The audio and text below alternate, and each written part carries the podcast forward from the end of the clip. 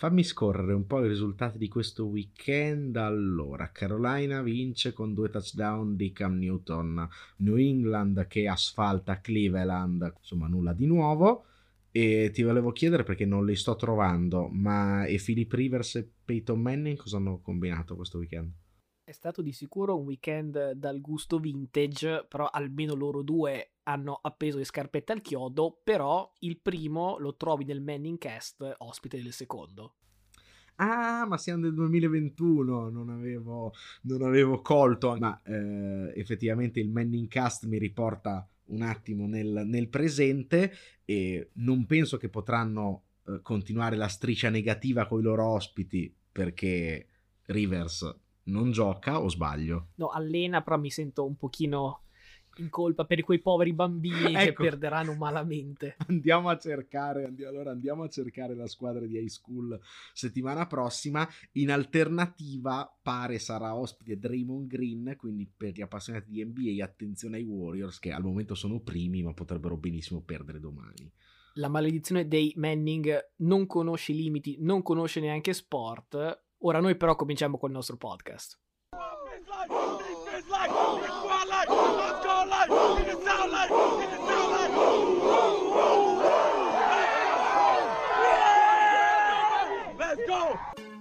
Viaggio on the road e non sapete cosa ascoltare? Nessun problema, c'è Cover 2.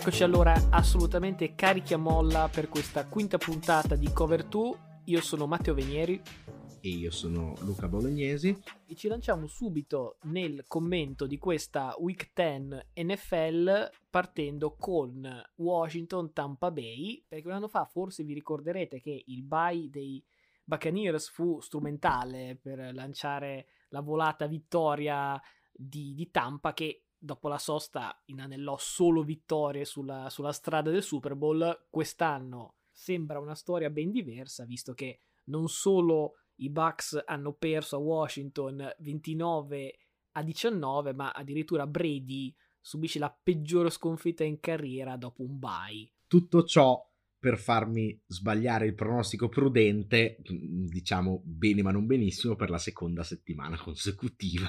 Prudente ma non prudentissimo.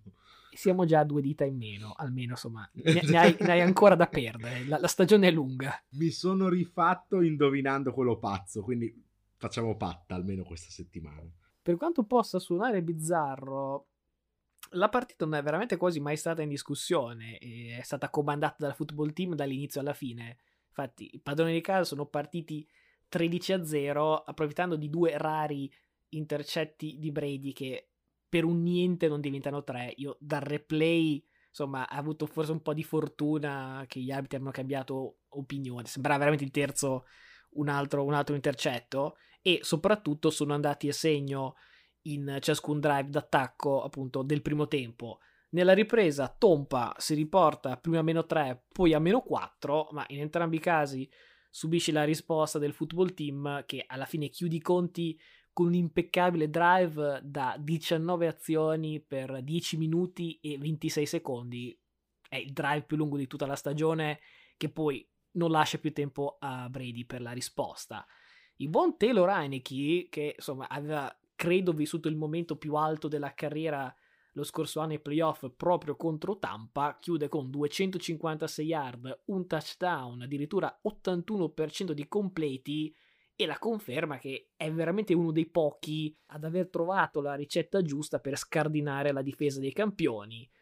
Con la sconfitta, invece, i Bucks scivolano in classifica e il seed numero uno si allontana pericolosamente. Beh, eh, visto che l'anno scorso hanno vinto dalle wild card, non credo sia il problema principale.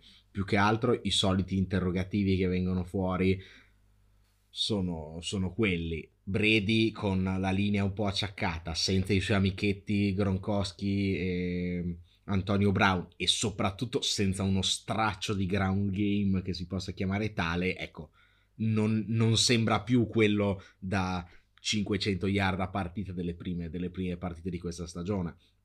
Chiaramente è anche, è anche abbastanza normale.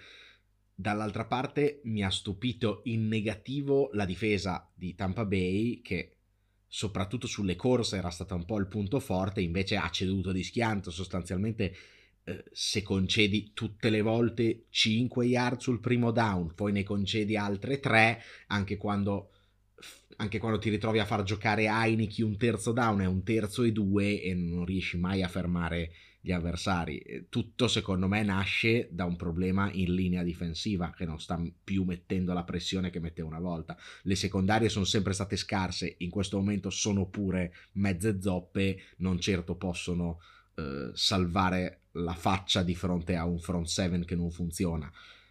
Washington non era sembrata nelle altre partite tutto sto squadrone in grado di mettere in difficoltà il front seven di, di Tampa due sconfitte consecutive con il bye in mezzo. È anche vero che l'anno scorso ne avevano forse perse altrettante a novembre. Però ecco, stavolta non c'è più il bye per recuperare le forze più avanti. Mm, qualche interrogativo diciamo che c'è. Aggiungi anche che il football team era senza Sweat, si è rotto Chase Young spaccato per tutto il resto della stagione. La secondaria del football team era una delle peggiori, se non la peggiore di tutta, di tutta la lega. Capisco il perché del tuo pronostico prudente. Devo dire che anche al di là delle assenze, dei problemi di Tampa Bay, è una sconfitta che faccio fatica anche oggi, con i numeri sotto, a, a trovare un senso è palesemente un complotto nei miei confronti. Andiamo allora a Pittsburgh, dove Steelers e Lions. Ma era, è così necessario trattare questa partita? Ebbene sì, pareggiano 16 pari in una partita così brutta che è ovviamente nostro dovere parlarne diffusamente. Partiamo con una cartolina da Heinz Field mezzo vuoto perché ok la passione, però stare tre ore al gelo e al diluvio per vedere Jared Goff contro Mason Rudolph mette alla prova molti fan gialloneri, di solito molto appassionati, stavolta obiettivamente se ne sono stati a casa al caldo e come dargli torto perché a inizio terzo quarto Detroit si era portata avanti sul 16 a 13 il resto della partita produce 11 punt, 2 fumble, un field goal di Boswell, gol, e un calcio del kicker dei Lions, Ryan Santoso, che dimostra qualità che solo si può ammirare nella seconda categoria abruzzese. Complimenti anche il baffo, insomma, altri tempi. Il finale è veramente questo curioso 16 pari che a sorpresa ti dirò non è uno scorigami, punteggio verificatosi tre volte, l'ultima nel 73, quindi comunque non recentissimo. In totale l'attacco degli Steelers produce un solo viaggio in red zone, peraltro il primo della partita, quello scripted, quindi poi quando è andato fuori script sono emersi tutti i problemi e così facendo devo dire che quasi si rivaluta la bollitura di Big Ben che insomma non sarà più un top QB come un tempo, però in quest'ultimo mese aveva diretto con successo il reparto offensivo.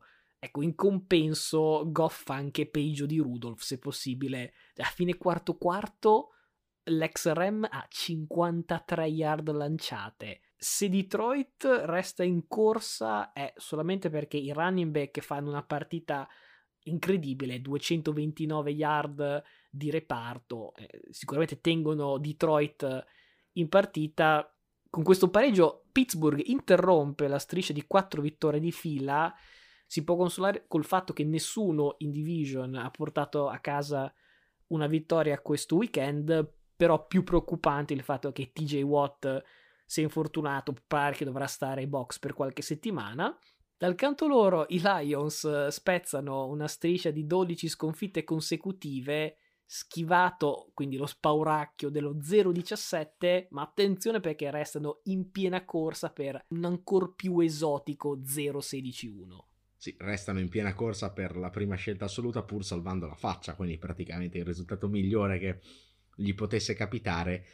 gli unici pensieri che mi vengono in mente su questa partita sono schifo, oscenità, vergogna e poi ancora schifo, squallore, vomito. Penso che guardando Red Zone quando c'è stato lo switch tra le partite delle 7 e le partite delle 10 e invece di far vedere il primo drive di una partita inutile delle 10, continuavano a far vedere l'overtime tra Pittsburgh e Detroit, la gente volesse cavarsi gli occhi in quel momento, se ne sono viste di tutti i colori, l'unica giocata decente sembra essere una ricezione di, di, Johnson che però vede bene di farsi sfilare la palla in pieno raggio da field goal e, e qui termina la partita in pareggio Diciamo che le ambizioni di Pittsburgh restano un po' quelle che erano prima, ovvero cerchiamo di entrare ai playoff di Riffa o di Raffa e poi speriamo che Big Ben nella partita secca faccia un po' la differenza, assieme ovviamente alla difesa che è pur sempre solida. Idem per quelle di Detroit, come già detto, se le perdono tutte potrebbero ancora prendere la prima scelta pur avendo salvato la faccia e evitato lo 0-17. Concludiamo questo primo segmento in maniera diversa dal solito perché è il momento di tentare di fare un po' d'ordine in questa AFC assolutamente fuori controllo e che questa week 10 non ha certo reso più comprensibile. Giovedì Baltimore perde a Miami in modo assolutamente imbarazzante, partita farcita di errori da entrambe le parti, alla fine 16 punt totali, ma i Ravens riescono anche a fare peggio della concorrenza commettendo un fumble, un intercetto e sbagliando un field goal. Cioè, se anche Tucker tradisce, allora non c'è più religione.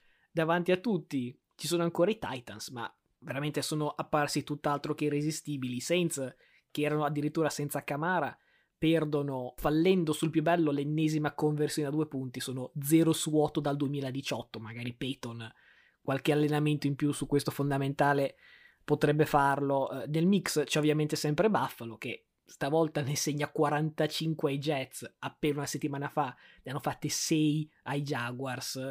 Non so se esiste una via di mezzo in tutto ciò.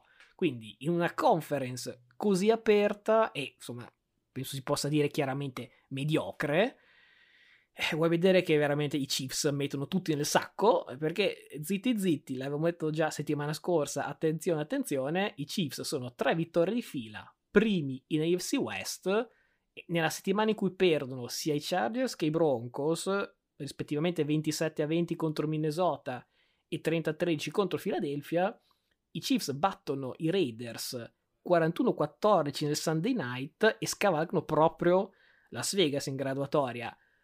Per carità, secondo me non è ancora la scintillante armata Chiefs, visto che insomma palle perse, qualche lancio impreciso di Mahomes sono aspetti che ancora si potrebbero calibrare un filino meglio, però senza dubbio sono la miglior versione stagionale di questa Kansas City. Mahomes su tutti, devo dire, forse la prima partita dell'anno in un palcoscenico che non è la squadretta di turno, ha veramente brillato, 406 yard, 5 touchdown, Kansas City e ora è 6-4, curiosamente lo stesso record dopo 10 settimane dell'annata Super Bowl 2019.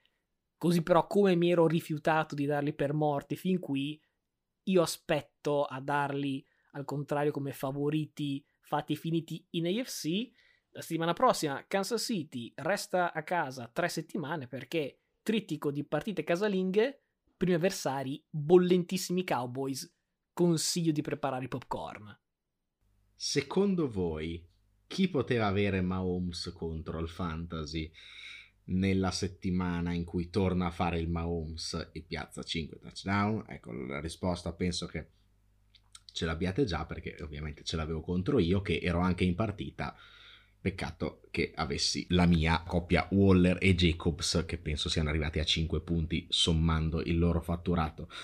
Dal lato dei Chiefs la cosa più incoraggiante è la crescita della difesa perché era ovvio che l'attacco prima o poi avrebbe fatto click, soprattutto l'avrebbe fatto nel momento in cui non doveva più inseguire costantemente partite.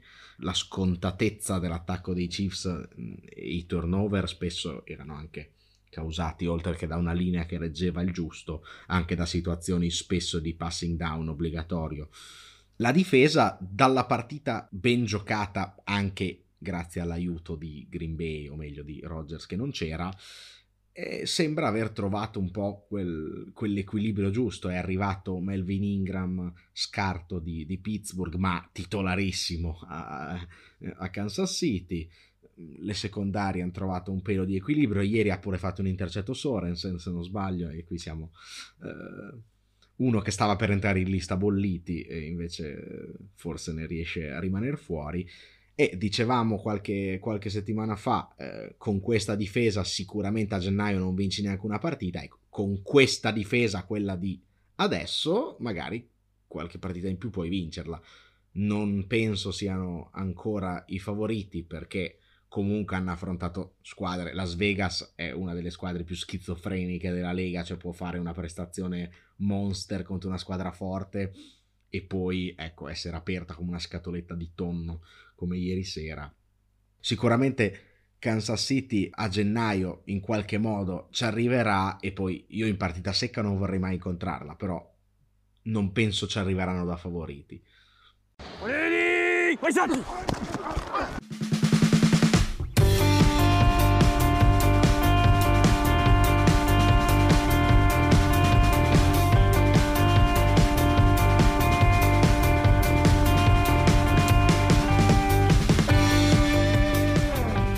Andiamo oltre perché tanto si è detto di queste prime partite, ma ci sono ancora altre gare da discutere e le troviamo tutte nelle tue perle. Volevo partire proprio dal, dall'AFC North perché abbiamo detto di Pittsburgh e tra l'altro mi sorge spontanea una domanda giusto per tornare un attimo indietro. Viste le prestazioni nelle scorse settimane di tanti backup che hanno vinto anche partite importanti, Mason Rudolph, secondo te, è il peggior backup della Lega? Diciamo che se non fosse stato per, per, quella vittoria abbastanza improvvisa di Colt McCoy, avrei additato lui. Love non ha fatto tanto bella figura. Mike White una domenica sembra Brady, l'altra domenica sembra il cugino di Brady che lavora al supermercato. Diciamo che Mason Rudolph ha comunque una candidatura di un certo livello. Vabbè, eh, di- dicevamo dell'AFC North perché con Pittsburgh che ha fatto comunque una figura abbastanza barbina e Baltimore che ha fatto sinceramente ancora peggio, occasione per scalare la classifica per Cleveland, anzi no perché come già detto nella intro, ecco Cleveland asfaltata a casa tua a Boston contro, contro, i Patriots. Stavo quasi per andarci, fra l'altro. Beh, avresti visto comunque una partita entusiasmante per il pubblico di casa. 45 a 7, entusiasmante soprattutto eh, il gioco di corse dei Patriots che pur senza Harris vede esplodere il rookie Stevenson, peraltro preso da me al fantasy ma non è bastato. E prestazione solidissima del solito Mac Jones, 19 su 23, 198 yards, 3 touchdown, 3 touchdown, 4 incompleti, insomma, roba da miglior Brady. Patriots che per la cronaca segnano 45 punti per la seconda gara consecutiva, ecco, è la prima volta che succede. Questo Brady non l'aveva mai fatto e l'ha fatto Mac Jones, attenzione.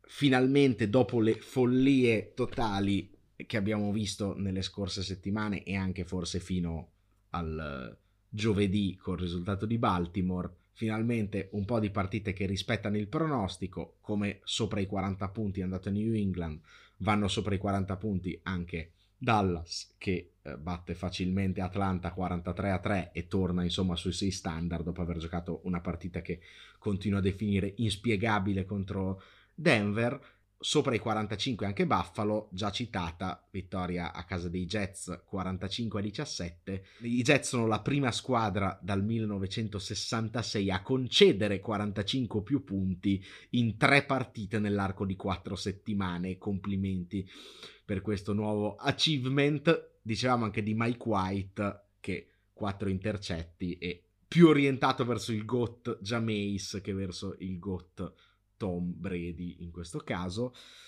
Vittoria abbastanza seguendo il pronostico anche per Indianapolis che batte 23 a 17 Jacksonville. Sicuramente qualche fatica di troppo perché 23 a 17 insomma è comunque una segnatura, soprattutto perché il buon Carson Wentz continua a cercare di a crescere il numero di intercetti, non ci riesce, lui continua a fare questi lanci shovel pass di sinistro, uh, robe incredibili, cercando di prendere intercetti, purtroppo gioca contro delle squadre talmente scarse che spesso non, non lo premiano e quindi il suo dato resta abbastanza basso in stagione. Credo che tutti ci siamo accorti di che grande stagione sta giocando Jonathan Taylor, appunto il running back dei Colts, e con le 116 yard conquistate domenica è primo a pari merito per rushing yard totali con Derek Henry a 937. Ecco, peccato che Henry abbia due partite in meno e ancora un touchdown in più. Veramente un mostro.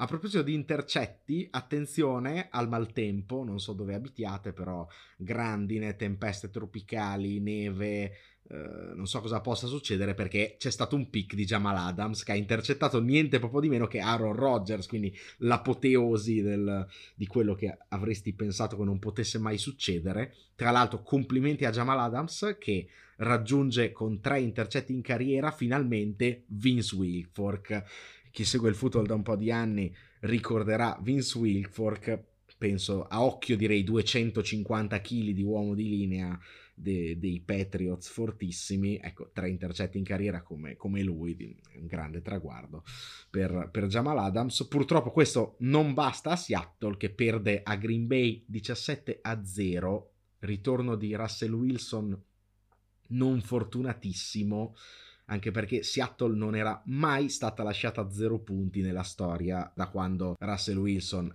è il, il loro QB, magari è stato buttato in campo un po' troppo presto con un dito non troppo, non troppo sano e soprattutto contro una difesa di Green Bay che ha tenuto a 13 punti settimana scorsa Mahomes, adesso tiene a 0 Wilson. Hai dimenticato un altro motivo per cui forse non era il caso di far giocare Wilson è emersa la storia che si è allenato 19 ore al giorno per tornare in campo, ma magari dormire un po', mangiare, andare a farsi una camminata poteva servire. Eh. È arrivato un pochino stanco.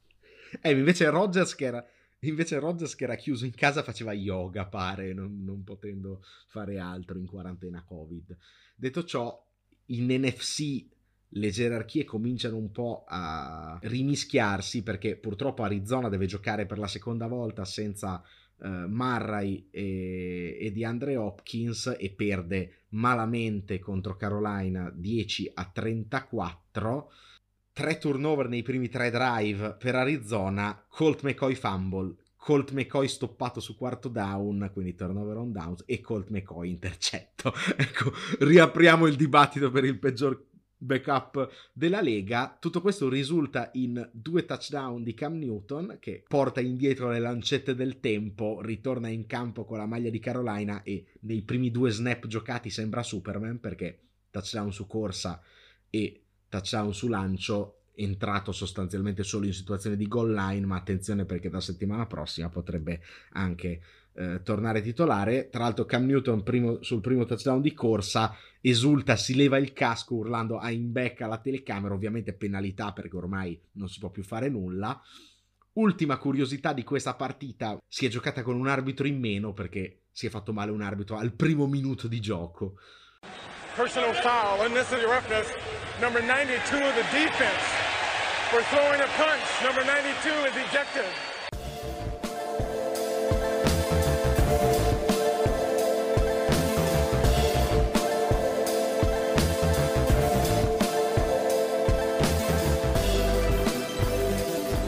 Questa settimana eh, vi dovremmo bastare io e il mio socio, visto che il nostro ospite ha avuto un impegno all'ultimo momento, non sarà quindi dei nostri. Però attenzione perché niente è perduto. Questa settimana abbiamo plasmato dall'argilla un nuovo segmento e lo presentiamo oggi in anteprima. Il nome è Follia o Verità.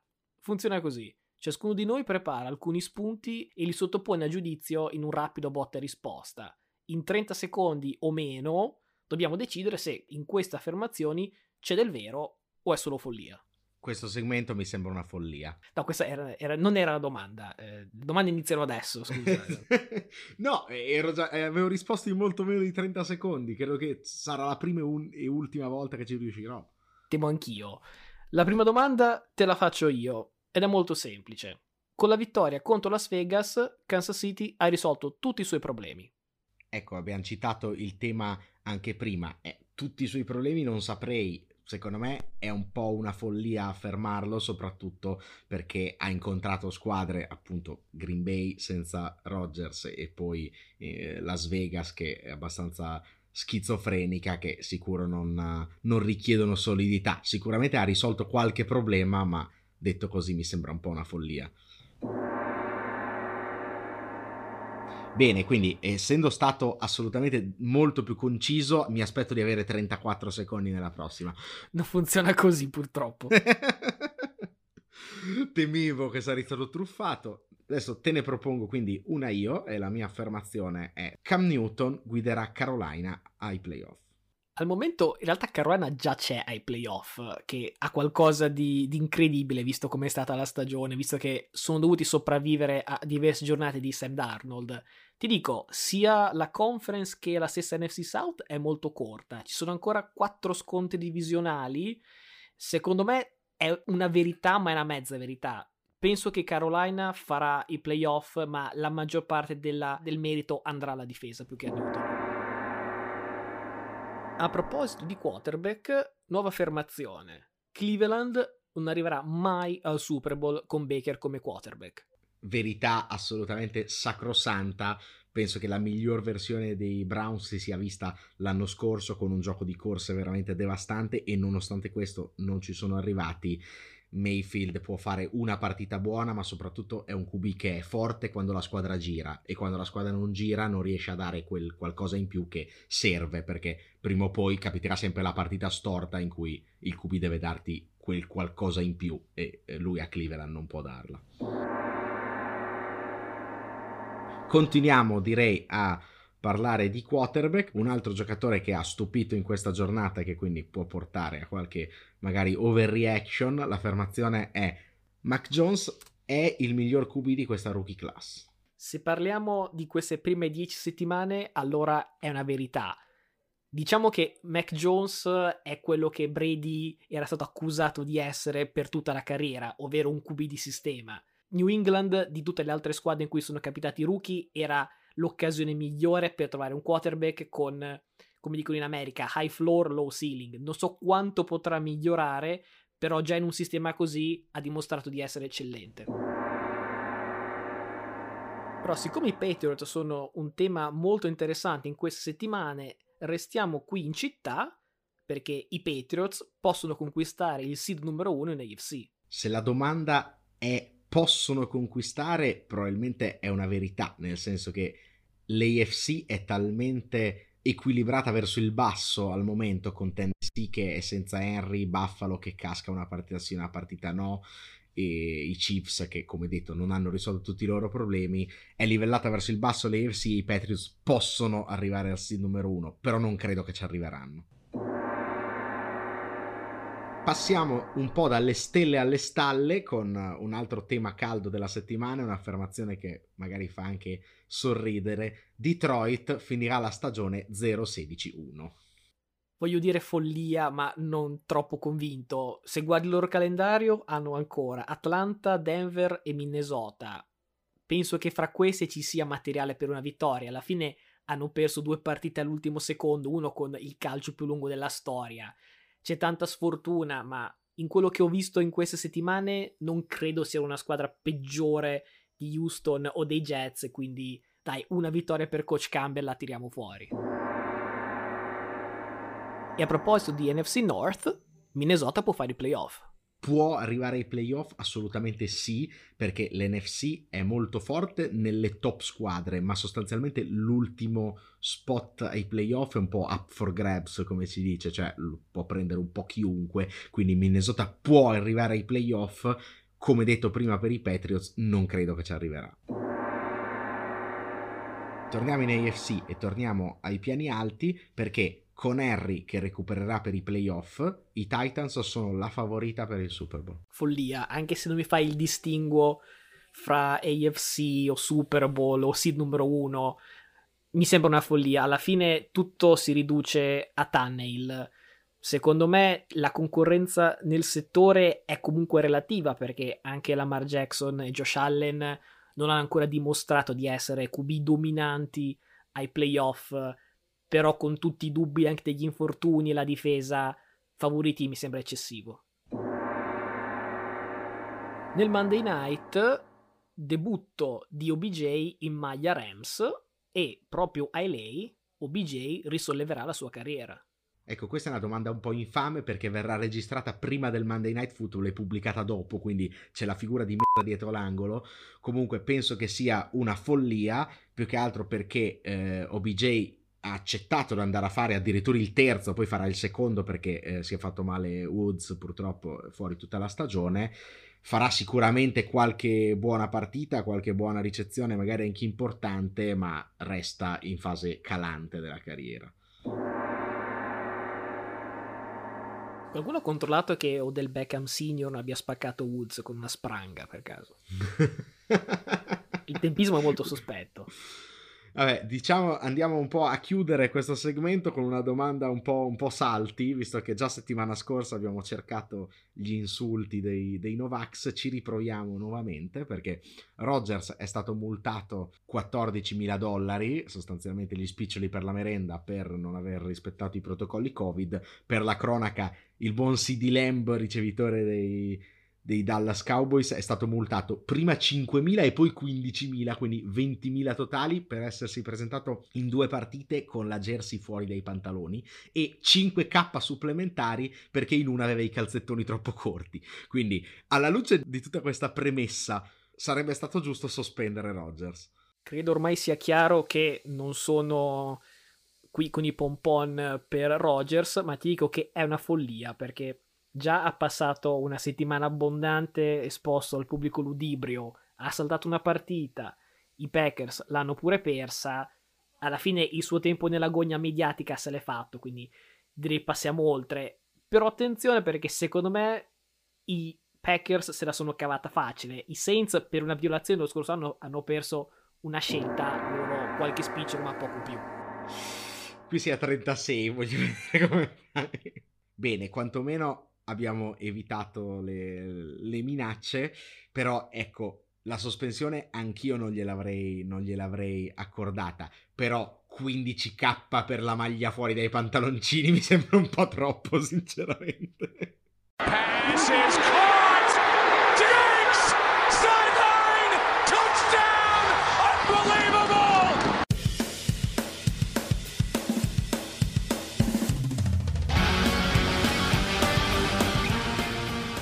Finiamo questa puntata come al solito con i pronostici. Il pronostico prudente è sempre più difficile, stavolta per la prima volta devo ritornare su una scelta già fatta in precedenza.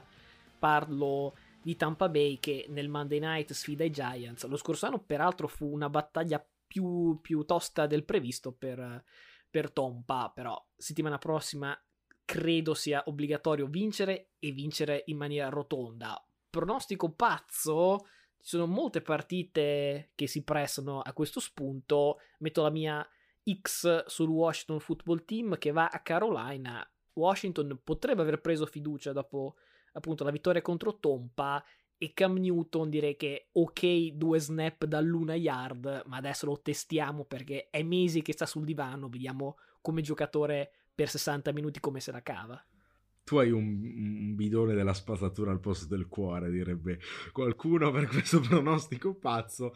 Sul prudente io sono un po' disperato perché ne ho sbagliati due di fila e ho frizzato Dallas che sostanzialmente ha dominato tutte le altre partite. Ho frizzato Brady post bye che non perdeva penso dall'età della pietra, allora voglio alzare l'asticella e provo a frizzare anche la corsa dei Titans, che sono 6 vinte di fila dopo una sconfitta incredibile con i Jets, e quest'anno sono tra l'altro 7-0 contro, le, contro squadre che nel 2020 hanno fatto i playoff.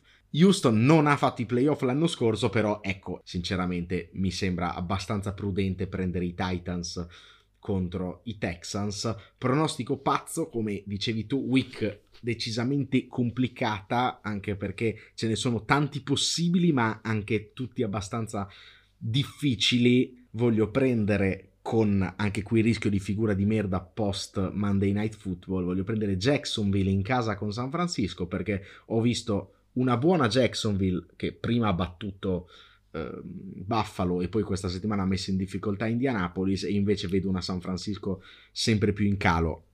Verrò smentito ovviamente nel Monday Night Football, però passiamo a qualche statistica che potrebbe essere un po' interessante in questa week 11 perché eh, dicevamo dei Patriots che stanno correndo fortissimo. La statistica dice che dal 2009 i Patriots di Bill Belichick sono 9-1 nelle partite giocate con uh, un riposo di tre giorni, quindi sostanzialmente o Thanksgiving o Thursday Night Football. La sconfitta tra l'altro è quella dell'anno scorso contro, a casa dei Rams 24-3 mai toccato terra, ma al netto di quella aveva 32 punti segnati a partita, 15 subiti a partita, un più 16 totale di turnover ratio e, e un più 10 di, di sec. Voglio uh, sparare la prediction. New England sfida uh, Atlanta nel Thursday Night Football, segnerà 28 o più punti, quindi meglio della sua media ne subirà 17 o meno, quindi meno della media che sta subendo, avrà un saldo positivo nei turnover e un saldo positivo nei sec e ovviamente vincerà. Abbiamo detto della, dell'intercetto di Jamal Adams, terzo in carriera e si vola, settimana prossima Seattle gioca contro Arizona, magari potrebbe giocare ancora Colt McCoy e allora altro intercetto di Jamal Adams e via che arrivano gli uragani su tutto il mondo. Eh, Armageddon lunedì prossimo. I want everybody to look at me. I'm gonna pass it to corn after I say one thing. That's a W. That's E1. That's E1. That's a W.